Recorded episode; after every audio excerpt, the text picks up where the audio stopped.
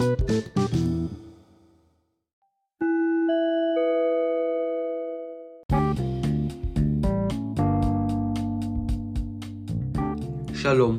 אני רון. ואני יואב, והיום אנחנו נמצאים כאן בפודקאסט השאלה.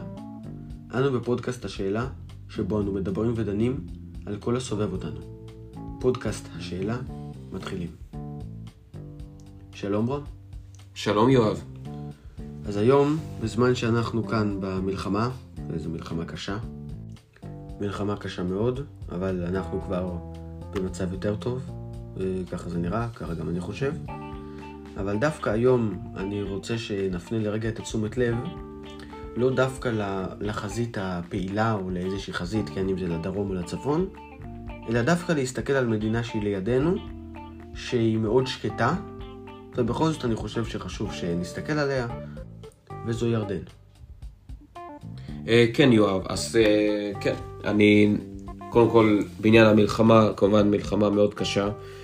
ואני נאלץ להסכים איתך, אנחנו כרגע, לפחות על, על פני השטח, אה, נראה שבמצב קצת יותר טוב מקודם, אבל עדיין האבדות הן מאוד מאוד קשות. וכן צריך לדעת להשתקם מזה ולנסות איכשהו לחזור לשגרה לצד המלחמה, וביחד ננצח כמובן. אבל יחד עם זאת, אנחנו כמובן נדבר על ירדן. תראה, ירדן בעיקרון היא שחקן די משמעותי בכל הסיטואציה הזאת שישראל נמצאת בה. אמנם ירדן היא לא מתווכת אה, כמו קטאר או מצרים, אה, למשל, או הברית, אבל ירדן היא כן מדינה שכנה שיש לה הרבה מה לעשות עם הנושא הפלסטיני. אבל אה, לפני שאנחנו מדברים על כל התכלס שקורה עכשיו, בוא נזכר קצת מה שקרה לפני כ-30 שנה, וזה הסכם השלום איתה. איך הוא קרה ובאיזה נסיבות? תראה, מה שאנחנו מבינים, השלום עם ירדן בא אחרי uh, הסכמי uh, אוסלו, שהתרחשו בשנת uh, 1993. Uh, שנה אחר כך הגיע הסכם השלום עם ירדן. אני מציע אבל שכן גם נסתכל שגם לפני השלום עם ירדן, מאז uh, למעשה מלחמת ששת הימים, אנחנו רואים גם לפי uh, ארכיונים, uh, לאחרונה אפילו התפרסם שוב, אה, התפרסמה כתבה, שהמלך הירדני אפילו ביקר פה בחשאי אה, גם לפני מלחמת יום הכיפורים, אה, כך שהיה קשרים לא רשמיים וחשאיים עם ירדן, אבל הסכם השלום הוא הפך את הקשרים לרשמיים, ובאופן רשמי סיים את הסכסוך.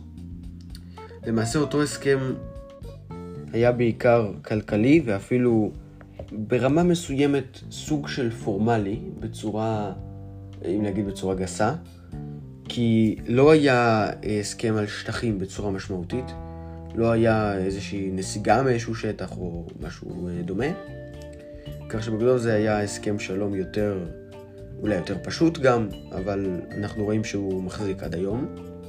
לאורך התקופה היו גם אה, עליות ומורדות ביחסים, אבל תמיד נשמר יחס קבוע ברמה כזו או אחרת, תמיד נשמרו היחסים בינינו לבין ירדן. נכון, אז ההסכם הוא באמת uh, כלכלי מאוד, בעיקר סביב עניין האנרגיה והמים, שאנחנו עוזרים בנושא הזה לירדן. וחשוב להגיד, כן, זה לא אותו הסכם שלום כמו עם מצרים, גם עם מצרים אנחנו לא בקשר מאוד מאוד קרוב, אבל עם מצרים זה היה אחרת, זה היה באמת ויתורי שטחים. Uh, אנחנו רואים שהיחסים עם מצרים uh, יותר... אה, הייתי אומר, יציבים מאשר היחסים עם ירדן. וכן, זה מושמע רבות אה, מהמצב הפלסטיני, המצב ביהודה ושומרון ובעזה. אה, וכן, כן, מושפע מאוד ורואים את זה במיוחד עכשיו. כמובן שאפשר להגיד שהירידה, הירידה הראשונה ביחסים בין שתי המדינות הייתה בזמן ניסיון חיסול ח'אלד משעל באמ"ן בשנת 97, ואז זה באמת התפתח למשבר אה, אפילו מדיני. אה, בסופו של דבר אה, את משל הצילו ובסוף הצליחו ליישב את זה. גם עם המוות של המלך חוסיין, בעצם התחלף דור במלוכה של ירדן. לדעתי אפשר כמעט באופן חד משמעי להגיד שהמלך עבדאללה השני, מלך ירדן משנת 99 עד היום, הוא אה, מלך פחות ידידותי לישראל מאשר חוסיין, יחד עם הפיקוד שלו על מלחמות. אה, גם בנושא השלום, אה, לעומת זאת הוא אה, נראה יותר חם מאשר עבדאללה של היום. וכן, אלה יחסים מורכבים שידעו עליות וירידות, במיוחד לאור הרבה מבצעים שהיו לישראל אה, ברצועת עזה בעיקר, אבל גם בעקבות אה, דברים אחרים, כמו למשל אה, הבעיה עם מסגד אל-אקצא, שהועלתה רבות על עליית יהודים לשם, וכל הדברים האלה שקשורים לתפילות מוסלמים ולכמות מוסלמים ורמדאן ווואקף. וכן, כן, היו, היו עם זה כמה בעיות, אבל אם נסתכל ספציפית על הנושא של עזה, איך ירדן בעצם מתייחסת ל...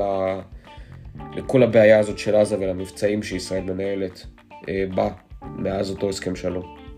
תראה, אני מציע קודם כל להסתכל גם על ירדן בצורה הזאת שגם המלך הירדני מסתכל גם פנימה לציבור בתוך ירדן. ובירדן, מאז אה, מלחמת ששת הימים, יש הרבה מאוד, בהיקף מאוד גדול, של פליטים פלסטינים. ולכן זאת גם אחת הסיבות לדעתי שרק אחרי הסכמי אוסלו ירדן עשתה איתנו הסכם שלום, וגם הסיבה שירדן מאוד מנסה, כן, גם אם uh, בצורה אפילו אולי מלאכותית או לא מלאכותית, זה כבר עניין אחר, אבל לדאוג לפלסטינים. כי ירדן מודעת למה שהולך בתוך המדינה, אנחנו רואים את זה גם בהפגנות שיש בירדן, גם בבירת ירדן, גם ליד שגרירות ישראל, והם מודעים לעניין הזה. לגבי המצב בעזה, באותו הקשר, הירדנים מנסים אה, לדאוג כאילו לפלסטינים. הם מנסים לשמור על יציבות, הם לא רוצים שייווצר, שייווצרו בעיות, הם לא רוצים גם בעיות פנים אצלם כמו הפגנות.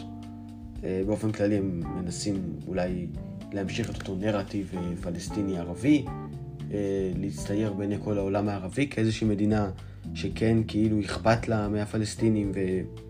וכל הנרטיב הזה. אותו דבר אה, אפשר להגיד על עוד כל מיני מדינות באזור. ולכן האינטרס הירדני הוא שיהיה כמה שיותר שקט, שיהיה סטטוס קוו, איזשהו מצב קבוע, שיישמר לאורך הרבה זמן, ולמנוע אה, את כל החיכוכים, שיהיה כמה שפחות חיכוכים, ולנסות, אם אפשר ככה להגיד, לשמור את המצב על אש נמוכה. נכון, תראה, אבל לצד זאת, לצד כל התמיכה של ירדן, שבאמת תמיכה בלתי מסויגת בפלסטינים, שמענו את המלכה אה, של ירדן מטילה באופן אה, באמת בוטה מאוד את האשמה על מדינת ישראל בגלל מה שקרה בטבח באותה יום שבת ארורה. אה, ולא רק בזה, גם ראינו את ההפגנות, עכשיו אולי הם קצת דעכו, אבל בתחילת המלחמה היו הפגנות ענקיות סביב השגרירות הישראלית באמ"ן. הפגנות באמת, עוד שנייה והיו פורצים המפגינים לתוך השגרירות. וכן, זה מעלה באמת את התהיות האלה אה, של אה, ירדן, אה, עד כמה באמת ירדן יכולה להיות שותפה לגיטימית כשזה מה שקורה בה. אבל לצד זאת, יש עוד מרכיב שהוא גורם בעצם לפרדוקס הירדני. תראה, ירדן שואבת, אפשר להגיד, הרבה מאוד אה, יתרונות, אה, גם כלכליים וגם מדיניים, מהחברות שלה עם מדינות מערב. זאת אומרת, ירדן לא יכולה לאפשר לעצמה לאבד את ארצות הברית ולאבד את הקואליציה אה, שבעצם מגנה עליה מפני איראן למשל, שגם ירדן אגב נגדה, אה, נגד איראן. ולכן אה, ירדן נמצאת בסוג של מלכוד כזה שבו היא צריכה להיות בקשר עם כל הצדדים. ולצד אה, החיבה שהיא מראה לפלסטינים, מה שבאמת רוב הציבור כנראה חושב שם, וגם מה שהמלך עצמו כנראה וכל הממלכה חושבים שם, כי באמת רואים שהפרלמנט שם בכל אופן מאוד מאוד מאוד קיצוני ומוטה נגד ישראל. ראינו גם הברחות אה, נשק, הברחת ענק שסוכלה, שניסה לעשות אותה חבר פרלמנט ירדני, משהו שהיה עלול להוביל למשבר מדיני חמור מאוד אה, עם ירדן, וכן, אה, ירדן בעצם צריכה, מה שנקרא, להיות בשני המקומות. אה, בו זמנית, גם אה, ללחוץ ידיים עם המערב ולהיות בקשר עם מדינות המערב, אירופה וארצות הברית בעיקר, אה, שלה יש לה הסכמים כלכליים אה, וצבאיים גם, אה, ועל הדרך גם להראות שהיא לא מסתייגת מהנושא הפלסטיני, שהיא עדיין תומכת בו, ושבעצם העקרונות של אוסלו עדיין מבחינתה נשארו לחלוטין ישימים ורלוונטיים, אה, שמבחינתה אוסלו זו המטרה, ואוסלו זה מה שגם בסוף לדעתה צריך לקרות. אה, כן, יחסים מאוד מורכבים, במיוחד עם המלחמה עכשיו, אה, אבל לדעתך יואב, לאור כל המורדות והעליות האלה ביחסים, לדעתך, לאן היחסים הולכים? תראה, אני לא חושב שיש פה איזשהו אה, פחד מאוד גדול, ולכן גם אפשר להיות אופטימיים. אני לא רואה מצב שבו נגיע לאיזשהו עימות מסוים. היחסים בהחלט יכולים להידרדר. מבחינה דיפלומטית, אה, אולי אפילו איכשהו יפגע בתיירות, כן? אבל הגבול עם ירדן זה הגבול הכי ארוך שיש לנו. אני לא חושב שהגבול הזה יידלק, אני לא חושב שיש איזושהי סכנה כזאת. אני כן חושב ששווה להסתכל. זה בכל זאת אה, עוד, עוד זירה מסוימת ששווה להשקיע בה, זירה דיפלומטית, ובכל זאת זה קרב חשוב. אה, אפשר להגיד גם הקרב על התודעה, הקרב הדיפלומטי, קרבות החוץ, אפשר לנסח את זה בהרבה מילים, אבל אני חושב שזה אה, עניין חשוב. אבל לסיכום, אני, אני לא רואה מצב שבו נראה איזשהו איום מכיוון ירדן, ולכן כרגע אפשר להיות אה, שקטים. נכון. תודה רבה, יואב. תודה רבה. וזה היה פודקאסט השאלה, אנחנו מאוד מקווים שנהניתם. אם כן, אתם כמובן מוזמנים לעקוב אחרינו, להירשם. ברשתות החברתיות, בפייסבוק, בטוויטר וגם באפליקציות הפודקאסטים השונות, אפל פודקאסט, ספוטיפיי, גוגל פודקאסט ועוד. תעקבו אחרינו ונתראה בפעם הבאה. להתראות, עם ישראל חי. יום נעים.